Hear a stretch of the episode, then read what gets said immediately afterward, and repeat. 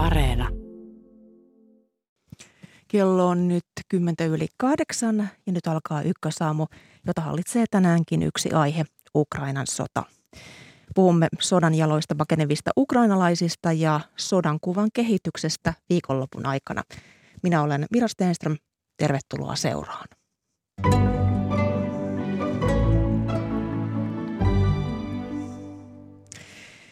Kuten uutisista on kuultu, Venäjän hyökkäys Ukrainaan jatkuu viidettä päivää. Läntinen maailma on laajalti tuominnut Venäjän sotatoimet ja myös Venäjällä on nähty viikonloppuna mielenosoituksia. Lisäksi EU sulkee koko ilmatilansa venäläisiltä. Meillä on nyt yhteys aluksi Pietariin toimittajaamme Simo Ortamoon. Huomenta. No huomenta. EU ja Yhdysvallat sopivat liittolaisineen viikonloppuna sulkevansa tiettyjä venäläispankkeja kansainvälisen SWIFT-maksujärjestelmän ulkopuolelle. Ruplan arvo on ollut alamäessä ja Venäjän valtion omistaman Sperbankin eurooppalainen tytäryhtiö on kaatumaisillaan, näin arvioi Euroopan keskuspankki. EU myös sulkee koko ilmatilansa venäläisiltä lentokoneilta. Millainen aamu Venäjällä on nyt valjennut? No kyllä täällä on täysin kriisitunnelma päällä noin niin kuin talouden suhteen. Rupla syöksyy tosiaan paraikaa suhteessa dollariin ja euroon kymmeniä prosentteja. Juuri ilmoitettiin, että Moskovan pörssi aukeaa aikaisintaan kello kolmelta iltapäivällä, mutta voi olla vielä, että se ei aukea lainkaan tänään. Sielläkin tietenkin on odotettavissa kurssi romahdusta. Keskuspankki on ilmoittanut erilaisista toimista, joilla esimerkiksi vähän helpotetaan lainan, la, lainaa saaneiden tilannetta ja muuta, millä pyritään vakauttamaan tilannetta, mutta kyllä näyttää siltä, että kohti talouskriisiä ollaan menossa ja siihen vaikuttaa varsinkin se, että länsi on jäädyttänyt keskuspankin eurot ja dollarit, mikä vaikeuttaa sitten sitä tämän, tämän kriisin torjuntatoimia. No miten kansalaiset ovat ottaneet vastaan tiedot Venäjää vastaan julistetuista talouspakotteista? No ainakin siinä mielessä käytännönläheisesti, että viikonloppuna nähtiin pitkiä jonoja pankkiautomaateille, eli siellä lähdettiin nostamaan käteistä pois pankeista ja jos tämä jatkuu, niin tässä uhkaa sitten pankkikriisi. Ja mitä nyt ehkä itse näin katukuvassa eilen illalla, niin mielestäni näytti olevan aika paljon tällaisia miettelijöitä, vakavia ihmisiä lukemassa uutisia puhelimista ja varmasti huoli on kova. Sinä olet Pietarissa, missä on nähty viikonloppuna kansalaisten mielenosoituksia, niin miten laajoja nämä mielenosoitukset ovat olleet? No niitä on ollut joka päivä. Ne on ollut aika sinnikkäitä. Esimerkiksi tässä Pietarissa ihan keskustassa Nevskin valtakadulla on nähty Moskovassa. Puhutaan sadoista ihmisistä, ehkä tai jopa tuhansista suurimmillaan. Lähes 6000 ihmistä on otettu kiinni, eli vastatoimet ovat olleet aika kovia. Koosta voi ehkä sanoa, että ne on selvästi pienempiä kuin vuosi sitten oli nämä oppositiojohtaja Aleksei Navalnin tukimielenosoitukset, mutta niiden jälkeen kyllä niitä tukahdutettiin niin kovalla kädellä, että tällä hetkellä jos mieltää lähtee osoittamaan, niin siinä on todella isot henkilökohtaiset riskit joutua pidätetyksi vangituksi. No Venäjän presidentti Vladimir Putin määräsi eilen maan ydinasejoukot hälytystilaan, niin mitä tästä hälytystilasta tällä hetkellä tiedetään? No olen ymmärtänyt, että se on siis ö, ö, toiseksi matalin hälytystila, eli nostettiin matalimmasta toiseksi matalimpaan ja pari pykälää on vielä jäljellä, eli ei olla nyt ihan täydessä hälytysvalmiudessa vielä, mutta se on kyllä todella poikkeuksellinen, koska ö, tällaista valmiutta ei ole nostettu kertaakaan ainakaan Neuvostoliiton kaatumisen jälkeen – ja nyt on ehkä hyvä korostaa sitä, että tässä ei siis ole kyse siitä, että Venäjä valmistautuisi käyttämään ydinaseita missään nimessä, vaan se varautuu siihen, että se voisi vastata tehokkaammin, jos sitä kohtaan iskettäisiin, mitä tietenkään kukaan ei, ei pyri tekemään, eikä myöskään suunnittele siis Ukrainaa vastaan ydiniskuja ainakaan tiettävästi. Mutta tämä on varmaankin viesti siitä lännelle, että se ottaa nämä talouspakotteet ja tilanteen hyvin vakavasti tällä hetkellä. Ukraina suostuu neuvotteluihin Venäjän, Venäjän kanssa tuolla Valko-Venäjän rajalla ja tuo neuvottelu on määrä tapahtua tänään. Niin mitä tästä ajatellaan Venäjällä? No ainakin Venäjä virallisesti on ollut aika hiljaa tästä asiasta. Se, että myöskin Venäjä lähtee neuvotteluihin ilman ennakkoehtoja esimerkiksi aseriisunnasta tai antautumisesta kertoo siitä, että, ne, että, että ainakin tämmöinen neuvottelu halutaan aloittaa, mutta se, että siitä se ainakaan nyt ihan heti johtaisi mihinkään, niin on aika epätodennäköistä. Venäjähän kuitenkin samaan aikaan jatkaa hyökkäystä laajalla rintamalla ja jopa kasvattaa sitä. Niin tosiaan sota, sota jatkuu Ukrainassa, niin mitä Venäjä on kertonut kansalaisilleen tästä sotatilanteen etenemisestä yön aikana? No yön aikana ei oikeastaan mitään. Nuo niin sanotut kansantasavallat ovat kertoneet jotain omia tietoja, jotka ovat hyvinkin ehkä epäluotettavia. Mutta eilen puolustusministeri Venäjällä myönsi ensimmäistä kertaa, että venäläisiä sotilaita on kuollut näissä taisteluissa mikä toki, jos kun näemme riippumattomista lähteistä, niin totta kai tappioita on tullut paljon, mutta nyt ensimmäistä kertaa myönnettiin, että ne, niin näitä tappioita on tullut. Suomen ortodoksinen kirkko on tuominut nämä Venäjän sotatoimet Ukrainassa ja he vetoavat myös Moskovan patriarkaatin piispoihin ja pappeihin tämän rauhan edistämiseksi, niin, tai rauhan edistämiseksi, niin miten Venäjän ortodoksinen kirkko suhtautuu tällä hetkellä sotaan? No heti kun sota alkoi, niin patriarkka Kirill Venäjän tai Moskovan patriarkka vetosi rauhan puolesta ja vetosi, että kaikkiin osapuoliin, että, että nyt että pitäisi välttää siviiliuhreja, mutta hän ei millään tavalla tuominut tai ottanut kantaa tähän sodan oikeutukseen. Ja ö, toki Venäjän ortodoksisen kirkon ja valtion välit ovat hyvin läheiset ja Kirill itsessä juuri ennen sotaa piti hyvin tämmöisen nationalistisen puheen, missä hän, hän nimenomaan sitten taas puolusti tätä Venäjän hallinnon oikeutusta ja, oikeutusta ja sitä käsitystä, että Ukraina ja ukrainalaiset ja venäläiset ovat yhtä kansaa. Toimittajamme Simo Ortamo Pietarissa. Paljon kiitoksia näistä tiedoista ja rauhallista päivänjatkoa sinne Pietariin. Kiitos ja samoin. Ja jatketaan studiosta. Tervetuloa lähetykseen ulkopoliittisen instituutin johtaja Mika Aaltola. Huomenta. Ja tervetuloa myös maanpuolustuskorkeakoulun strategian opetusryhmän johtaja Eversti Luutnantti Jukka Heinänen. Huomenta. Huomenta. Tuossa tosiaan kuultiin terveisiä Venäjältä ja nythän on tilanne se, että EU sulkee koko ilmatilansa venäläisiltä. Ilmatila suljetaan myös venäläisiltä yksityiskoneilta. Venäjän rupla sukeltaa tällä hetkellä. Sperbankin eurooppalainen tytäryhtiö kaatumaisillaan ja lisäksi vielä venäläisten olikarkkien toimintaa on hankaloitettu, niin Mika Aaltola, miten tiukalle Venäjä on nyt tällä hetkellä joutumassa? No kyllä se ennätysmäisen tiukalle on Venäjä joutumassa tässä tilanteessa, että se joutumassa samaan kategoriaan kuin Venezuela ja Iran.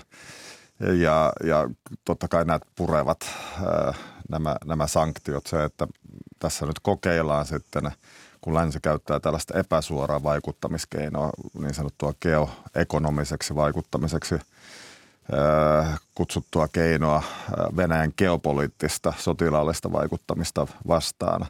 Eli tämmöiset kaksi vähän eri kategorian välinettä käytössä, niin, niin nyt sitten ihan käytännössä tulemme näkemään sen, että miten ne niin kuin tangeeraa keskenään, miten saadaan Venäjä perääntymään tavoitteistaan käyttämällä siis hyvin järeitä geoekonomisia keinoja, jotka kyllä tulevat laajalti lamauttamaan Venäjän taloutta se tiedetään myös, että, että tässä sanktioiden käytössä usein ää, kestää, että ne, ne niin kuin puraisevat.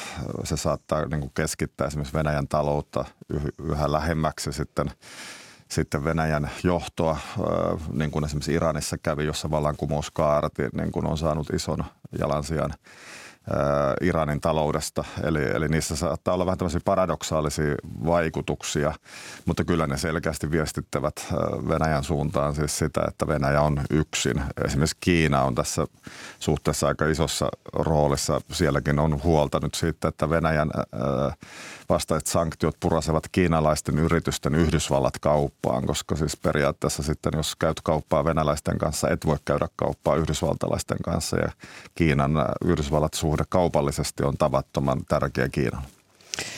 Jukka Heinänen, miten hyvin venäläisten sotakassa kestää talouspakotteita? No sota on erittäin kallista ja on esitetty arvioita, että tämä maksaisi jopa miljardin Venäjälle per päivä, niin to, totta kai se vaikuttaa, että heillä on se rahasto olemassa, mutta että miten sitten tämä rahojen jäädyttäminen ja, ja tämä talouspakotteet sitten siihen vaikuttaa, niin pitkällä tähtäimellä niin merkittävästi ja lyhyellä tähtäimellä sitten vähän vähemmän. Nythän Ukrainan presidentti Volodymyr Zelenski arvioi, että seuraavat 24 tuntia ovat ratkaiseva ajanjakso Ukrainan kannalta. Niin Jukka Heinänen, miten pitkään uskot, että Ukrainan puolustus kestää? No on lähdettävä siitä, että Ukrainan puolustus on kestänyt arvioitua paremmin jo nyt alusta asti. Ja nyt heillä on käynnissä liikekannallepano ja he saavat lisää joukkoja käyttöönsä, niin uskoisin, että puolustus kestää kyllä. Jos tällä tavalla jatketaan, niin hyvinkin pitkään. Mutta sota on arvaamatonta ja mikä on sitten Venäjän reaktio ja Venäjän keinot vaikuttaa tähän, niin 24 tuntia on ihan yhtä hyvä arvio, niin kuin voin sanoa, kuin 48 tai 72 tuntia tai kaksi viikkoa. Että tilanne tulee näyttämään sen. Niin, yhdysvaltalainen avaruusteknologiayritys Maxarhan on julkaissut satelliittikuvia, joiden mukaan yli viiden kilometrin pituinen venäläinen sotilassaattue olisi matkalla kohti pääkaupunki Kiovaa. Niin mitä tiedetään Kiovan tilanteesta tällä hetkellä? No Kiova on tällä hetkellä edelleen äh, Ukrainalla, täysin ukrainalaisten hallussa ja on nyt viitteitä ja meidän arvion mukaan niin Venäjä pyrkii eristämään Kiovan ja on sitten mahdollista, että jos se saadaan eristettyä ja sillä tavalla luotua tämmöistä niin kuin, myöskin henkistä vaikuttamista sen Kiovan kansalaisiin ja siihen tavallaan niin kuin siihen kansan yhtenäisyyteen, niin sillä on, se on niin kuin yksi tavoite.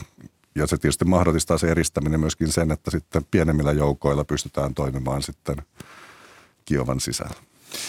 Nythän äh, Ukraina suostuu neuvotteluihin Valko-Venäjän, anteeksi Venäjän kanssa, Venäjän kanssa Valko-Venäjän rajalla.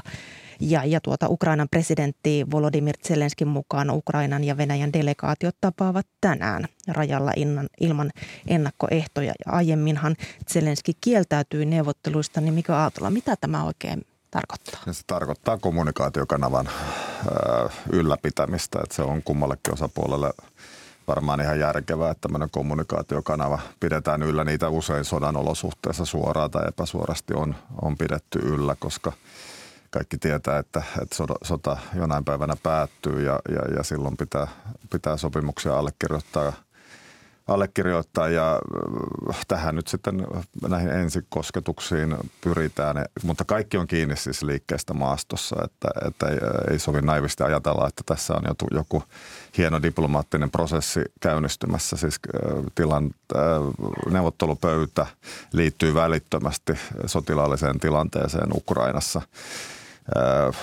mitä pitemmälle Ukrainan sota etenee, sitä enemmän se tukee epäsymmetrisessä tilanteessa olevaa Ukrainaa, siis alakynnessä olevaa Ukrainaa. Siellä tahto kasvaa ja kun taas Venäjän tavoite oli siis tämmöinen ylivertaisuusnäytelmä ja, ja jos Venäjä tavallaan ajautuu tilanteeseen, että tämä kestää viikkoja, kuukausia, kenties vuosia – niin, niin sitä epäedullisemmaksi se käy sitten Venäjän kannalta. Tämä tiedetään esimerkiksi Irakin ja Afganistanin kokemuksista, miten, miten niin kuin heikompi saattaa yllättävästi voittaa, kun sota kestää pitkään.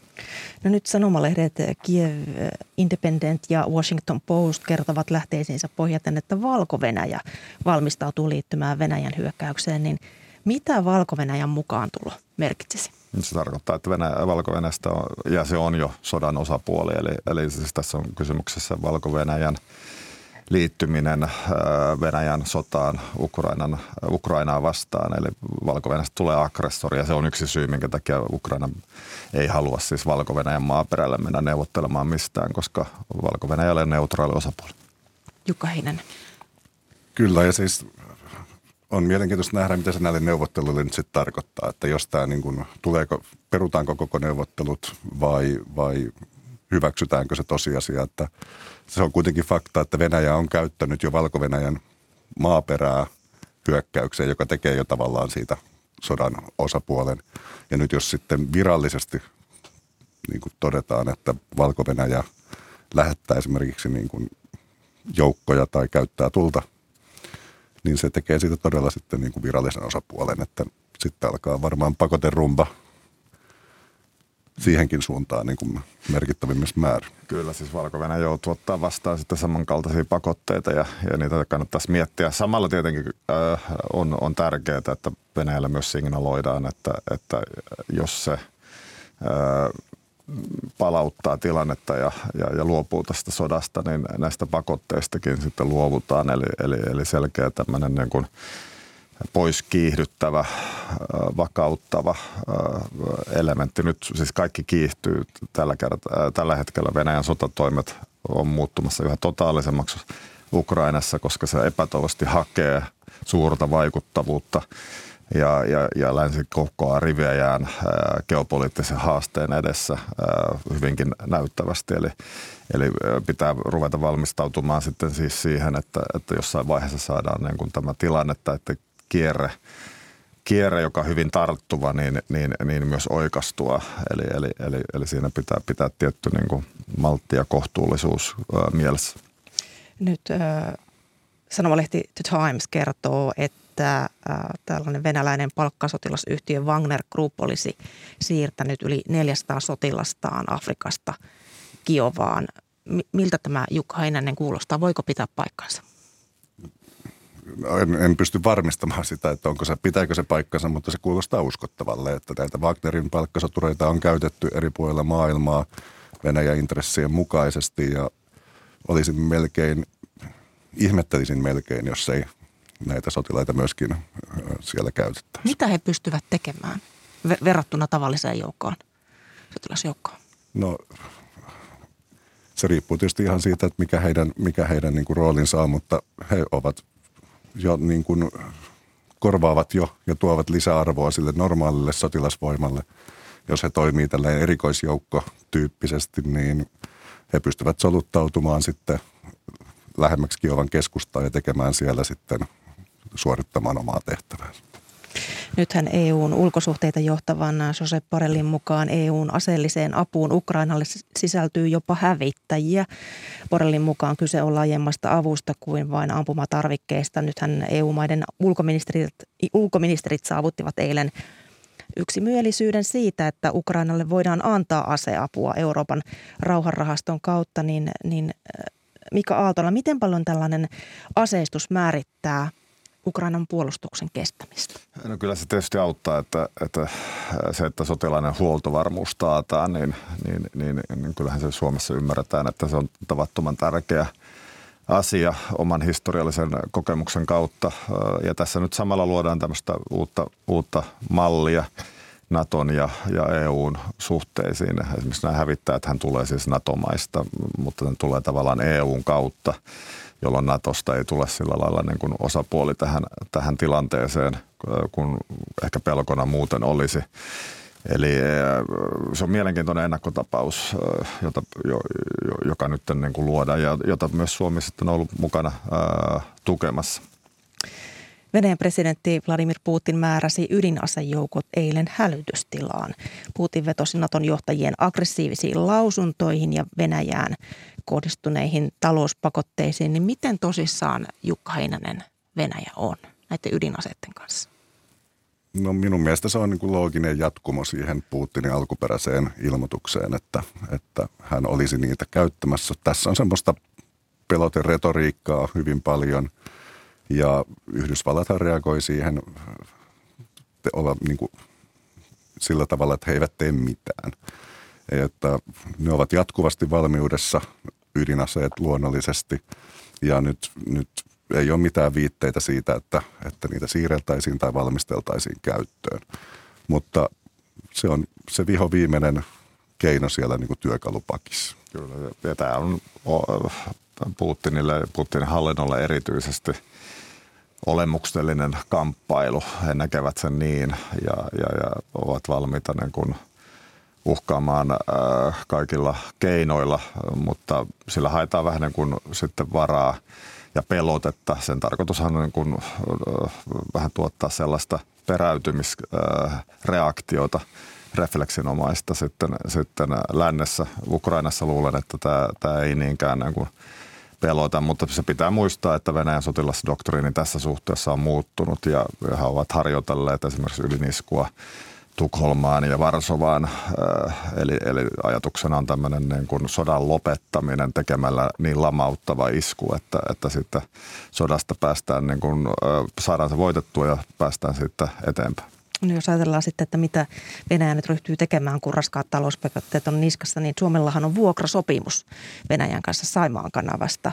Tämä kanava siis pitkä vesiväylä 43 kilometriä, joka yhdistää siis Saimaan vesistöalueen Suomenlahteen ja kulkee kahden maan alueella Suomen ja Venäjän, niin Kun Mika Aaltola tämä verkko kiristyy, niin voiko Venäjä esimerkiksi vastata näihin erilaisiin talouspakotteisiin irtisanomalla tuo vuokrasopimus? Siis Venäjä voi vastata niihin ja siihen kannattaa varautua. Siis tähän tarkoittaa siis lännen ja Venäjän täydellistä diplomaattista välirikkoa ja, ja, ja se tarkoittaa siis silloin myös Suomen ja Venäjän diplomaattista välirikkoa ja ja tässä sitten, sitten on erilaisia intressejä ja taloudellisia etuja ja, ja monet niistä nyt sitten, sitten niin kuin poistuvat ja, ja moni semmoinen suhde, joka on ollut tärkeä, niin sitä ei enää sitten jatkossa ole. Eli tämä on se skenaario, joka on, on hyvin todennäköinen. Se, miten se sitten välittyy Saimaan kanavaan, Finnairin ylilento-oikeuksiin ja tällaisiin, niin, niin sen, sen tulevat tunnit ja päivät tulevat näyttämään.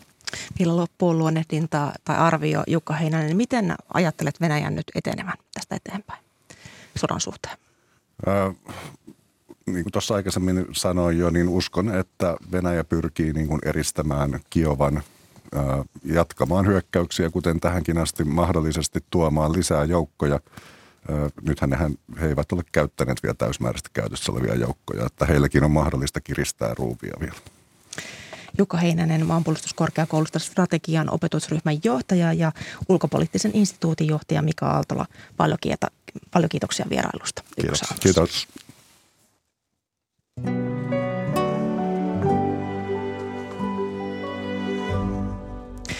Kello on 8.31 ja tässä lähetyksessä kuullaan vielä Yhdysvalloista. Sinne otamme ihan juuri yhteyttä. Kuulemme, miten amerikkalaiset ovat reagoineet Ukrainan sotaan. Suomi valmistautuu muiden maiden lailla ottamaan vastaan Ukrainan pakolaisia. Haastattelussamme on kohta sisäministeri Krista Mikkonen, joka osallistui eilen sisäministerien epäviralliseen kokoukseen Brysselissä ja puhumme myös Ukrainan humanitaarisesta tilanteesta. Mutta aluksi Yhdysvaltoihin maailmalla on nimittäin osoitettu laajalti tukea Ukrainalle mielenosoituksin. Mutta missä laajuudessa Yhdysvalloissa mielenilmauksia on nähty ja miten maassa seurataan Venäjän toimia Ukrainassa? Meillä on nyt yhteyden päässä Yhdysvaltain kirjeenvaihtaja Iida Tikka, tervehdys. Huomenta Suomeen. Miten Yhdysvallat on reagoinut Putinin päätökseen määrätä Venäjän ydinasejoukot hälytystilaan? Se ei ole johtanut täällä mihinkään varsinaiseen toimintaan, eli Yhdysvallat ei esimerkiksi tehnyt mitään määräyksiä omille ydinasejoukoilleen. Ja itse asiassa Valkoinen talo ja äh, sitten Yhdysvaltain YK-edustaja ovat kommentoineet tätä Putinin määräystä toteamalla, että tämä on Putinilta hyvin tyypillinen liike, jossa Venäjä heidän mukaansa yrittää keksiä tällaisen uhan oikeuttaakseen sitten kriisin kärjistämisen yhä syvemmälle, mutta totta kai täällä yleistä huolestuneisuutta lisää se, että Putin on puhunut ylipäätään ydinaseista tässä tilanteessa, mutta Valkoisen talon kommentit ovat toistaiseksi hyvin rauhoittelevia. Niin mikä rooli Yhdysvalloilla on tässä vaiheessa? Miten, miten Yhdysvallat vastaa Venäjälle? Tässä vaiheessa Yhdysvaltojen toiminnassa korostuu hyvin paljon tämä Bidenin hallinnon linja, jossa Yhdysvallat toimii tiiviissä yhteistyössä liittolaisten kanssa, eikä tee mitään omia ratkaisujaan tai varsinaisesti sooloille, eikä Yhdysvallat ole siis mitenkään julkisesti esimerkiksi painostanut kumppanimaita tiettyihin toimiin. Yhdysvallat on siis täältä käsin katsottuna itse asiassa jopa vähän tällaisessa tukijaroolissa, kun EU vetää tätä pakotelinjaa koko aika kovemmaksi. Yhdysvallat on toisaalta edelleenkin Ukrainan merkittävä aseistaja ja tänäkin viikonloppuna Biden on päättänyt uudesta sotaavusta Ukrainalle ja lisäksi Biden myös tämänhetkisten tietojen mukaan aikoo pyytää kongressilta lupaa tällaiseen laajaan rahoituspakettiin Ukrainalle, jossa puhuttaisiin mahdollisesti useista miljardeista dollareista. Lisäksi totta kai Yhdysvaltain rooli oli erittäin merkittävä siinä ennen tätä hyökkäystä ja sitäkin voidaan muistella, kun mietitään tätä, että kuinka nopeasti tämä pakoterintama on saatu yhtenäiseksi ja toimimaan, sillä silloinhan Yhdysvallat tiedotti hyvin avoimesti näistä sotilastiedustelunsa tiedoista siitä, että kuinka todennäköinen hyökkäys on ja se tietysti mahdollisti sen, että tämä pakoterintama saatiin koordinoitua ajoissa. Venäjään kohdistuu tällä hetkellä talouspakotteita, niin kuin tässä aiemmin lähetyksessä on kuultu, niin miten Yhdysvalloissa suhtaudutaan pakotteisiin? Täällä niitä kannatetaan hyvin aika yhtenäisiä ja hyvin intohimoisesti Ukrainan tukena. Täälläkin on ollut tosiaan näitä tukimielenosoituksia esimerkiksi pääkaupungissa Washingtonissa jo useampana päivänä ja ympäri maan ylipäätään eilen. Joissain osavaltioissa on myös jopa alettu symbolisena eleenä poistaa venäläisiä tuotteita hyllyistä, mistä on Suomessakin ollut ainakin puhetta. Tietysti täällä puhuttaa tuo energian hinta, kuten ympäri maailman, mutta sekään, siitäkään puheessa ei tavallaan kritisoida näitä pakotteita. Ennemminkin republikaanit käyttävät sitä tappana kritisoida Bidenin kotimaista energiapolitiikkaa, eli Bidenhan on täällä estänyt joidenkin fossiilisten energialähteiden infrastruktuurihankkeiden etenemistä osana omaa energiapolitiikkaansa, joka korostaa nimenomaan tätä vihreän siirtymän vauhdittamista, ja republikaanit nyt sitä tässä tilanteessa käyttävät Biden kritiikkiin, mutta ylipäätään tämä suhtautuminen Venäjään on jo ennen tätä kriisiä ollut aika yhtenäinen siinä mielessä, että mielipidekyselyissä ei näy mitään valtavaa eroa puoluekannasta riippuen tai riippumatta siinä, että miten yhdysvaltalaiset suhtautuvat Venäjään. Tuossa kun viittasit noihin tuotteisiin, niin juuri tulleen tiedon mukaan alko keskeyttää Suomessa venäläisten alkoholituotteiden myynnin tästä päivästä lähtien ja aiemminhan S-ryhmä on ilmoittanut poistavansa venäläisiä tuotteita valikoimistaan, mutta, mutta vielä takaisin Yhdysvaltoihin. Sinä olet, olet Iida ollut seuraamassa Orlandossa konservatiivien kokousta, jossa myös entinen presidentti Donald Trump on puhunut, niin miten Trumpin tukijat suhtautuvat tilanteeseen? Tätähän täällä jännitettiin tämän hyökkäyksen alettua, että miten Trump ja Trumpin tukijat suhtautuvat Putiniin, koska Trump tunnettiin siitä, että hän antoi näitä Putin-myönteisiä kommentteja ja hän myös itse asiassa tiistaina äh, kehui, että Putinin äh, veto tun, tunnustaa nämä Ukrainalle kuuluvat separatistialueet itsenäiseksi olisi nerokas ja että Venäjän joukot ovat mahtava rauhanturvajoukko, mutta nyt täällä lauantaina Trump oli, silotteli näitä puheitaan siihen suuntaan, että hän sanoi, että tuomitsi, tuomitsi tämän Putinin hyökkäyksen. Ja siinä näkyy se, että Trump selkeästi nopeasti reagoi tähän kannattajiensa yleiseen mieli, mielialaan, sillä täällä konferenssissa kaikille, kun keskustelin, niin joka ikisessä keskustelussa Ukraina nousi esiin ja äh, nämä Trumpin tukijat tuomitsivat myös Putinin ja halusivat tukea Ukrainaa. Tämä muutos siis kertoo jotenkin tästä nopeasta reagoinnista omaan, omaan äänestäjäkuntaan. Ja puheessaan Trump sanoi myös, että jos hän olisi ollut presidentti, niin tätä hyökkäystä ei olisi ylipäätään tapahtunut. Ja sellainen kommentti uppoaa tähän kannattajakuntaan kuin voi, voi sulaan – veitsi sulaan voihin, eli täällä monet ovat sitä samaa mieltä olleet. Ja itse asiassa tästä nyt sodan alusta on tullut yksi uusi tapa, jolla Trumpin tukijat ja republikaanit laajemminkin voivat hyökätä Bidenia vastaan, kun he voivat väittää, että Bidenin heikkous olisi jotenkin aiheuttanut tämän hyökkäyksen. Kiitos Iida Tikka sinne Yhdysvaltoihin.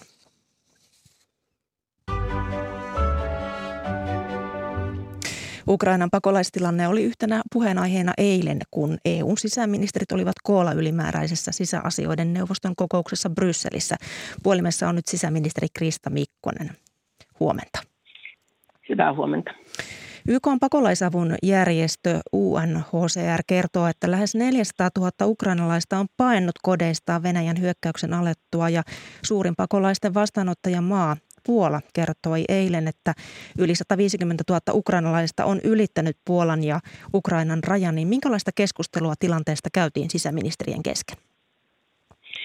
No viesti oli hyvin selvä ja yhtenäinen siitä, että kaikki EU-maat haluaa auttaa Ukrainasta pakenivia ihmisiä ja myös tietysti kanavoida apua sinne itse Ukrainaan, koska myös maan sisällä on, on valtavan suuria pakolaisjoukkoja, jotka on joutunut jättämään kotinsa ja siirtymään toiselle alueelle.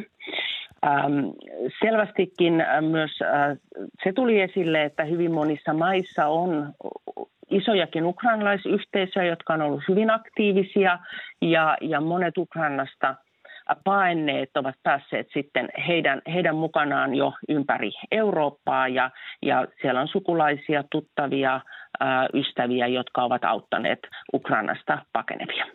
Niin, miten sujuvasti sotaa pakenevat ovat päässeet rajoilta eteenpäin, kun keskustelitte tuossa kokouksessa muun muassa Ukrainan pakolaisten yhtenäisestä kohtelusta? Esille nousi se, että, että on tärkeää nyt varmistaa, että se rajaliikenne suju, kulkee sujuvasti ja on valmiusta esimerkiksi rajanylityspaikkoja tarvittaessa lisätä ja myös auttaa auttaa siinä rajan ylityspaikalla viranomaisia niin, että nämä käytänteet olisivat sopivia ja olisi, olisi ohjeistusta siihen, että, että millaisia rajamuodollisia yhtenäisesti tehdään. Yksi haaste on ollut se, että Ukrainasta tulee tietysti paljon ihmisiä, joilla on puutteellisia asiakirjoja ja, ja täytyy katsoa, että myös sen, heidän osaltaan tämä rajan ylittäminen on sujuvaa. Ja sitten tuli puheeksi myös se, että on toisaalta tiettyjä rajanylityspaikkoja, joissa on ollut paljon vähemmän jonoja ja sitä informaatiota myös tarvitaan sinne Ukrainan puolelle, jotta ihmiset pystyvät sitten valitsemaan myös niitä rajanylityspaikkoja, missä, missä ei ole ruuhkaa. Sitten tietysti kun ihmiset ovat päässeet rajan yli, niin, niin Puolassa ja, ja kaikissa muissa rajavaltioissa niin on, on tällaisia tilapäisiä suojia, mistä, missä tarjotaan ruokaa ja sitä jatkoprosessia siinä käydään läpi. Ja, ja todellakin niin hyvin monet ihmiset sitten lähtevät siitä, siitä eteenpäin ää, muualle Eurooppaa ystävänsä ja sukulaistensa luokse, mutta, mutta myös tuli esille se, että on, on tarve todella siihen, että, että sama suojelu on kaikissa EU-maissa ja voidaan, voidaan ää, ihmisille tarjota, tarjota suojaa ja sen takia tämmöinen tilapäisen suojelun direktiivi, sen aktivoiminen nousi esiin. Sitä ei ole koskaan ennen Euroopassa kä- käytetty, mutta tämä on nyt juuri se tilanne, mihin se sopii, jolla varmistetaan, että kaikki saavat suojelua. Suomikin varautuu ukrainalaispakonalaisten tuloon, niin minkälaisista ihmismääristä puhutaan, mitä tänne odotetaan? No on tietysti vaikea sanoa, että, että kuinka paljon ihmisiä ää, suuntautuu Suomeen, mutta kyllä me ollaan varauduttu siihen, että, että Suomeenkin voi tulla kymmeniä tuhansia ää, ihmisiä Ukrainasta. varmastikaan kaikki ei hae turvapaikkaa, vaan, vaan monet voivat tulla tänne esimerkiksi perhesiteiden kautta tai tulla tänne sitten töihin. Meillähän on, on ihan vuosittainkin normaalioloissa niin iso joukko ukrainalaisia tulee esimerkiksi kausityöläiseksi ja, ja meillä on ukrainalaisyhteisö myös Suomessa useamman tuhannen ukrainalaisen ihmisen yhteisö, jotka on täällä, täällä pysyvästi töissä. Vuosina 2015-2016 meille tuli paljon turvapaikanhakijoita lähi suunnalta ja tuolloin vastaanottokeskuksia ja tällaisia hätämajoitusyksikköjä perustettiin vauhdilla. Ja sitten näitä keskuksia on suljettu, niin mihin Ukrainan pakolaiset majoitettaisiin Suomessa käytännössä? No me ollaan nyt myös varauduttu siihen, että tarvittaessa voidaan hyvin vauhdilla perustaa uusia vastaanottokeskuksia. Ää, varmasti osa menee myös ystävien ää, tuttavien luokse ää, ja, ja todellakin itse asiassa ei ole edes kovin kauan aikaa siitä, kun näitä vastaanottokeskuksia on, on lakkautettu ja siinä mielessä valmius niiden uudelleen perustamiseen on, on hyvin ää, nopea. Ja ollaan tietysti nyt ensin myös tarkasteltu, että minkä verran meillä on tällä hetkellä vapaita paikkoja vastaanottokeskuksissa, miten nopeasti näitä olemassa olevien vastaanottokeskuksien paikkamääriä voidaan nostaa ja sitten todella tarvittaessa perustetaan uusia vastaanottokeskuksia tai tämmöistä hätämajoituspaikkoja ja, ja meillä on, on tähän hyvät valmiudet ja ollaan varauduttu niin kuin eri, eri määriin niin, että voidaan hyvin nopeasti vastata tilanteeseen. Sisäministeri Krista Mikkonen, kiitoksia haastattelusta ja rauhallista päivänjatkoa. Kiitos. Sitten lähdemme Ukrainan vastaiselle rajalle ja meillä on siellä ulkomaan toimittajamme Heikki Heiskanen, joka saapui illalla Puolan Zesoviin. Se sijaitsee siis melko lähellä Ukrainan rajaa. Tervehdys Heikki. Tervehdys. Mitä osaat kertoa pakolaistilanteesta Puolan rajalla tällä hetkellä? Tosiaan en ole vielä ihan tuonne rajalle päässyt tästä Zezovista, on, on sinne vielä matkaa noin 100 kilometriä, 100 kilometriä rajalle. Sinne tavallisesti ajaisi tuollaisessa runsaassa tunnissa, mutta nyt tiet, tiet sinne rajalle ovat kovin ruuhkaisia. Siellä Ukrainan puolella on valtavat jonot rajalle.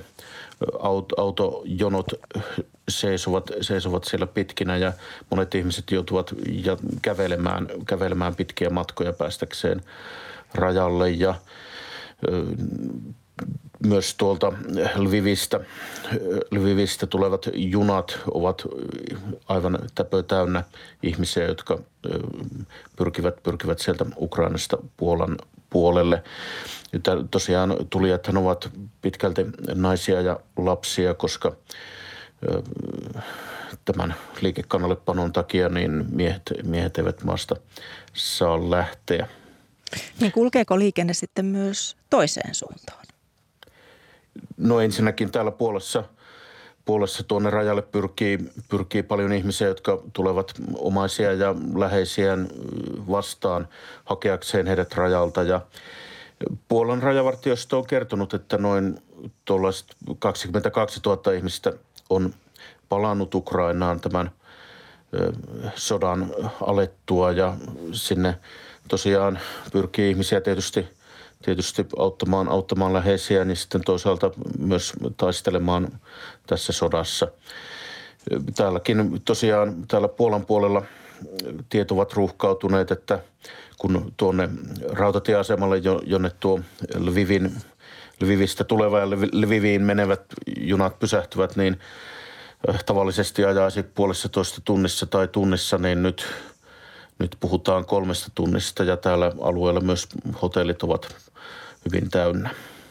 No tuossa edellä sisäministeri Krista Mikkonen kertoi tästä rajan ylityspaikkojen tulevasta lisäämisestä ja myös rajan ylitysinfoa tullaan, tullaan lisäämään. Niin minkälainen ilmapiiri siellä Puolassa on tällä hetkellä Heikki Heiskanen, kun Ukrainan pakolaisia, on, anteeksi, Ukrainan pakolaisia on tullut yksin Puolaan jo yli 150 000. Käsittääkseni Puolassa tämä ilmapiiri on vielä myötämielinen ja suhtautuu sympaattisesti tähän näihin pakolaisiin, että, että tämä tilanne, tilanne täällä ymmärretään. Ja Puolan hallitus on esimerkiksi luvannut ilmaisen terveydenhuollon tuolta Ukrainasta sodan takia saapuneille. Eli, eli Puolassa tämä tunnelma, tunnelma on, on ukrainalaisia tukeva noin yleisesti. Heikki Heiskanen, paljon kiitoksia näistä tiedoista. Ja jatkamme Ukrainan humanitaarisesta tilanteesta Suomen punaisen ristin kansainvälisen avustustoiminnan johtajan Tiina Saarikosken kanssa. Tervetuloa lähetykseen. Kiitoksia. Siis lähes 400 000 ukrainalaista on painut kodeistaan sodan alettua, niin tuossa kun kuuntelit tuota Heikin, Heikin raporttia sieltä rajan, rajan tuntumasta, niin mikä on sinun käsityksesi tämän kriisin mittakaavasta? No kriisin mittakaava on todella iso ja, ja todella isoja määriä ihmisiä on nyt sitten lähtenyt liikkeelle, mikä oli odotettavaakin ja lähtenyt liikkeelle ja lähtenyt hakemaan turvaa ja apua rajojen ulkopuolelta sekä maan sisällä myöskin. Ja meillä, meillä myöskin tämä tarkoittaa punaisella ristillä sitä, että nämä, nämä paikalliset punaiset ristit, kuten esimerkiksi Puolan punainen risti, kun tässä oli Puolasta kysymys, niin on siellä aktiivisesti auttamassa ja tukemassa näitä sitten näitä ihmisiä, kun he saapuvat sinne Puolan puolelle ja juuri tästä hätä, apumajoituksestakin siinä tuossa äsken puhuttiin, niin ovat siinä sitten tukemassa viranomaisia järjestämään tämmöistä hätäapu, hätäapumajoitusta. Milloin viimeksi Euroopassa on tällaista samansuuntaista ihmisliikettä nähnyt, ihmiset lähtevät pakon edessä sotaa pakoon? No, että eurooppalaiset lähtisivät, lähtisivät niin nyt en, en niin kuin tällaista muista kyllä ainakaan, ainakaan tässä ei lähihistoriassa ollut. Toki meillä oli se 2015 tilanne, mutta silloinhan oli kysymys sitten Euroopan ulkopuolelta enemmänkin tulevista ihmisistä tänne Eurooppaan ja, ja sitä liike, liikkeelle lähtö. Mutta silloinhan me nähtiin isoja määriä ihmisiä, Suomeenkin yli 30 000 sitten turvapaikkaa hakevaa tuli. No nyt Ukrainan ja, ja naapurimaiden, kuten esimerkiksi tuolla Puolan alueella, niin sehän on ollut viime aikoina muutaman asteen plussan puolella päivisin, mutta yöllä sitten mennään, mennään usein pakkasen puolelle, niin miten Ukrainasta pakenevat pärjäävät noissa oloissa, kun osahan on lähtenyt jalan liikkeelle, kun autotiet ovat olleet tukkeessa? Kyllä, se on varmasti erittäin vaikeaa ja, ja kun ollaan, ollaan kuultu niitä tarinoita, että siellä on jouduttu jopa päiviä odottamaan, että on päästy, päästy sitten rajan ylikin siellä itse rajan ylityspaikoilla ja sitten tietysti se matka, mikä sinne on, sinne on joutunut. Se on varmasti todella vaikeaa ja siinä varmasti toisiaan autetaan ja matkan aikana sitten tietysti on pyritty varmasti myöskin esimerkiksi Ukrainan punaisen ristin puolesta, niin jos on ollut mahdollista, mutta avun antaminen maassakin on tällä hetkellä erittäin vaikeaa. Niin ukrainalaisia on tosiaan tuon Puolan lisäksi painot Moldovaan, Unkariin, Slovakiaan, Romaniaan. Niin mitä tiedät Tiina Saarikoski, että minkälaiset mahdollisuudet näillä eri mailla on järjestää pakolaisille kattoa pään päällä? No varmasti resurssit ovat, ovat erilaiset eri, eri maissa ja niin kuin nyt Puolaan on, on tietysti se isoin määrä tällä hetkellä tietojemme mukaan niin, niin näitä pakolaisia, pakolaisia sitten saapunut. Mutta toki, toki varmasti niin kuin naapurivaltioissa löytyy löytyy halua auttaa ja sitä koitetaan sitten sitä mahdollisuutta kasvattaa sitä mukaan, kun tarvetta tulee. Ja myöskin uskon, että, että ympäröivät vähän kauempana olevat valtiot, sitten eurooppalaiset valtiot, tulevat auttamaan tarvittaessa ja antamaan tukea tässä, tässä asiassa. Ja, ja me ollaan tietysti myös Suomen punaisena ristinä valmiina auttamaan näitä naapurivaltioiden paikallisia punaisia ristiä sitten, kun tarvetta tulee. Minkälaista apua sinne tällä hetkellä kaikista kipeimmin tarvitaan? No varmasti tulee olemaan materiaalisen avun tarvetta, tulee olemaan ihan sitä, että kuinka käytännössä järjestetään tämmöistä hätämajoitusta. Sitten tarviketoimetukset siellä hätämajoituksessa, että se on järjestetty niin, että ihmisillä on siellä ruokaa, juomaa, on, on lämmintä, on, on hygienia kunnossa. Että ei se tietysti ihan, ihan näin vaan järjesty, että siinä on oma oma tehtävänsä ja, ja omat järjestelynsä, että semmoinen saadaan aikaiseksi niin, että se ei sitten aiheuta lisää riskejä ihmisille. Jos katsotaan sitten sinne Ukrainan puolelle, siellä ihmiset paineet siis tulituksen kohteeksi joutuneissa kaupungissa suojaa esimerkiksi kellareihin. Osa pyrkii pääsemään rauhallisimmille alueille Ukrainassa ja sitten osa, osa lähtee, yrittää päästä rajan yli ulkomaille. Niin miten toimintakykyinen Ukrainan punainen risti on tällä hetkellä? No Ukrainan punainen risti yhdessä kansainvälisen punaisen ristin kanssa on toiminut, toiminut tässä konfliktissa jo sieltä vuodesta 2014 saakka ja tarjonnut humanitaarista apua. Tokihan se silloin vielä tässä reilu viikko sitten niin keskittyi hyvin pitkälle sinne itä rajalle ja, ja niille alueille siellä kontaktilinjan molemmin puolin. Mutta nyt tilanne on muuttunut ja, ja nyt on koko Ukraina kysymyksessä. Apua tarvitaan monessa paikassa ja avun antaminen on tällä hetkellä äärimmäisen vaikeaa tämän turvallisuustilanteen takia. Myöskin materiaalinen apu, jota aikaisemmin siellä, siellä itärajalla niin pystyttiin hankkimaan muualta Ukrainasta paljon sitä avustusmateriaalia, niin nyt sitä tarvii ruveta tuomaan sitten maan ulkopuolelta, koska nyt ei ole enää mahdollisuus sitten hankkia, hankkia maasta itsestään. Eli tilanne on vaikeutunut ja toki avustustyöntekijän oma turvallisuus on myöskin tärkeää, että, että heillä olisi heillä olisi mahdollisuus turvallisesti toimia ja päästä sitten avun tarvitsijoiden luokse. YKhan arvioi aiemmin, että tämä Ukrainan humanitaarinen tilanne heikkenee nopeasti. Pula on ollut siis käteisestä, polttoaineesta, mutta jos ajatellaan ihan tällaisia perustarvikkeita, ruokaa, muita perustarvikkeita ja tarvittaessa sairaanhoitoa, niin onko niihin minkälaiset ö, saatavuudet tai mahdollisuudet tällä hetkellä? No tietojen mukaan koko ajan tilanne huononee, eli kaupat eivät ole auki, ihmiset eivät saa täydennettyä varastojaan, ei ole, ei ole vaikka olisi rahaakin, niin ei ole paikkaa mistä ostaa sitten, sitten tota, näitä, näitä tarvikkeita. Äh, sairaalat varmasti tarvitsevat lisää täydennystä myöskin koko ajan lääkkeitä ja lääkinnällistä materiaalia ja, ja nyt sen saaminen sitten paikan päälle kuljetukset ovat vaikeita tällä hetkellä. Tavaran toimitukset ovat äärimmäisen vaikeita. Ja Suomikin lähettää humanitaarista materiaaliapua, mutta nyt Venäjän joukot ovat viikonloppuna ampuneet myös asuinalueille. Alueille, jos ei ole siis sotilaallista infrastruktuuria, niin mikä on sinun käsityksesi tuho, tuhojen määrästä? No äh, täältä vaikea etältä, etältä sanoa ja kun ei ole paikan päällä, että mikä se tuhojen määrä, mutta, mutta tietysti näin periaatteellisella tasolla niin tämähän on täysin niin kuin kansainvälisen humanitaarisen oikeuden sääntöjen vastaista. Eli siinä pitäisi, kun puhutaan näistä so, sodan oikeussäännöistä, niin, niin siviilejä, ei, siviilejä kohtaan ei saisi kohdistaa näitä hyökkäyksiä ja heitä tulisi suojella – kaikin tavoin tämmöisessä tilanteessa. Myöskin tämä siviili-infrastruktuuri, kuten esimerkiksi sairaalat, niin missään nimessä ei saisi näitä kohtaan sitten hyökätä. Ja, ja tätä me punaisena ristinä, tämä on yksi meidän mandaatti pitää tätä keskustelua yllä ja muistuttaa näistä sodan säännöistä, joista nytkin nämä, nämä osapuolet ovat tähän sitoutuneet. Nythän tämä, tämä Venäjän hyökkäys on käynnissä viidettä päivää, mutta Mutta kahdeksan vuotta sitten Krimin valtauksen aikaan, niin tuolloin 2014, niin yli miljoona ukrainalaista johtui silloin lähtemään kodeistaan. Niin miten moni heistä on ehtinyt jossain välissä palata takaisin, kun sodassa on ollut erilaisia kausia? No tätä liikettä, tämän, sen, mitä olen itse ymmärtänyt tilanteesta, niin tätä liikettä tämän kontaktilinjan yli on, on tapahtunut koko ajan. Ja tässä nyt oikeastaan ennen kuin tämä tilanne nyt eskaloitui tähän pisteeseen, missä nyt ollaan, niin, niin yksi semmoinen haastava tekijä on tietysti ollut tämä korona. Ja se on aiheuttanut sen, että tässä viime aikoina, viime vuosina, niin se liike tämän kontaktilinjan puolin ja toisin on ollut vaikeaa, vaikeaa ihan jo tästä koronasta johtuen. Ja nyt tietysti, nyt tietysti tilanne on, on todella vaikea. Ja todellakin niin, niin yli miljoona, miljoona maan sisäistä pakolaista sillä, sillä hetkessä siinä konfliktitilanteessa. Ja myöskin lähes kolme miljoonaa jo siinä vaiheessa oli humanitaarisen avun, avun tarpeessa. Ja nyt tietysti puhutaan vielä, vielä paljon isommista määristä. No nyt Ukrainan kanssa siis konkreettista apua tarvitsee ja moni suomalainenkin haluaisi auttaa. Niin, niin, niin minkälaista apua kannattaisi antaa, materiaalista vai rahaa?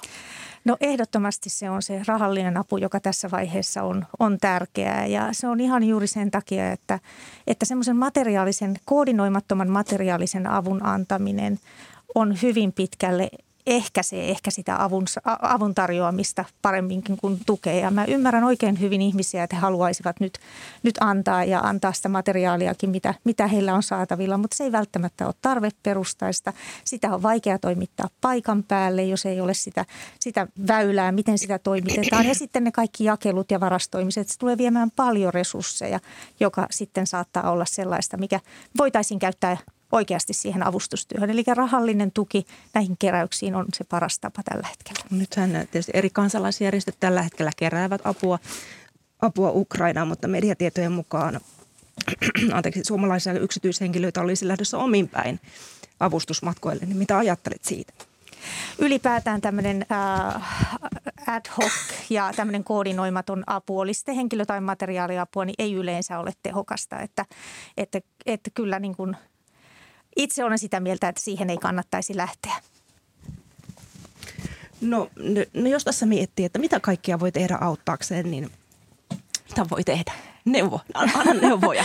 No tällä hetkellä tietysti se, niin kuin tuossa äsken, äsken puhuttiin, niin se lahjoittaminen näihin keräyksiin, niin se on varmasti, niin kuin esimerkiksi meillä on ihan spesifi Ukraina-keräys meneillään. Meneillään tällä hetkellä, jolla sitten tuetaan tätä punaisen ristin toimintaa maassa ja naapurivaltioissa, jos, jossa sitten otetaan näitä ihmisiä vastaan, niin se on, se on nyt kyllä se, se paras tapa. Ja tietysti olla solidaarinen Ukrainaa ja Ukrainan kansalaisia, kaikkia niitä kohtaan, siviilejä kohtaan, jotka siellä joutuvat tämän, tämän hyökkäyksen ja sodan jalkoihin. No joko ihmisten solidaarisuus Ukrainaa kohtaan niin näkyy kuinka paljon? No kyllä se näkyy. Kyllä se näkyy, että paljon yhteydenottoja ihmisiltä, myöskin paljon huolta. Huolta ehkä myös omasta, omasta tilanteesta täällä Suomessa. Että kyllä tämä on tuonut tämän hädän ja tämän kriisin ja tämän kammottavuuden meidän lähelle ja ihan iholle saakka. Että, että kyllä, tota, kyllä ihmiset varmasti kovasti miettivät, että tämä voisi, me voisimme olla tässä tilanteessa itse ja, ja silloin varmasti toivoisimme, että meitä myös autettaisiin. Tiina Saarikoski Punaiselta ristiltä kansainvälisen avustustoiminnan johtaja. Paljon kiitoksia vierailusta Ykkösammussa. Kiitoksia. Kanssani tätä lähetystä ovat tehneet Päivi Daal ja Veera Sinervo. Tuottajana on ollut Tarja Oinonen ja äänitarkkailijana Joonatan Kotila kuuluttaja Juha Saloma on tullut studioon. Hyvää huomenta. huomenta. sellaisia kuunteluvinkkejä pystyt antamaan ykkösen tarjonnasta loppupäivänä? No Kalevalan päivä tässä nyt huomioidaan monessakin ohjelmassa esimerkiksi musiikin puolelta. Klassinen kattaus tarjoaa kello 13.30 suomalaissäveltäjien musiikkia, joka on Kalevalasta saanut innoitusta. Samoin Roman Schatz tarttuu aiheeseen kello kymmeneltä vieläkö Kalevalasta löytyy potkua tai onko Kalevalasta mihinkään. Sitä pohdiskellaan. Tiedetunnilla puolen päivän uutisten jälkeen alkaa uusintana muutaman vuoden takaa kaivostoiminnan historiaa Pohjolassa luotaava Metallijahti-niminen sarja. Ja siinä keskitytään siis lähinnä Ruotsi-Suomen Ruotsissahan 1600-luvulta alkaen jo rautamalmia on kaivettu ja tuotettu suuressakin mitassa, niin tästä lähdetään sitten liikkeelle. ensimmäisessä jaksossa kello 12.10. Kotimainen kirjallisuus on esillä kahdessakin ohjelmassa. Uusi kotimainen kirjallisuus, ensin luomiskertomus ohjelmassa 14.30 ja Kulttuuri Ykkösessä sitten 15 jälkeen. Ja vieläkö muistojen boulevardista muistuttaisin. Siellä mennään muun muassa tuonne Turkin suuntaan muutamankin kappaleen voimin. Sellaisia turkilaisia vaike- vaikutteita. Kyllä. Okei, okay. kiitos Juha Salomaa näistä. Ykkösaamu alkaa olla viimeistä vaille valmis. Minä olen Mira Steeström ja, ja toivotan kaikille oikein rauhallista päivänjatkoa. Kiitoksia seurastasi tänä aamuna.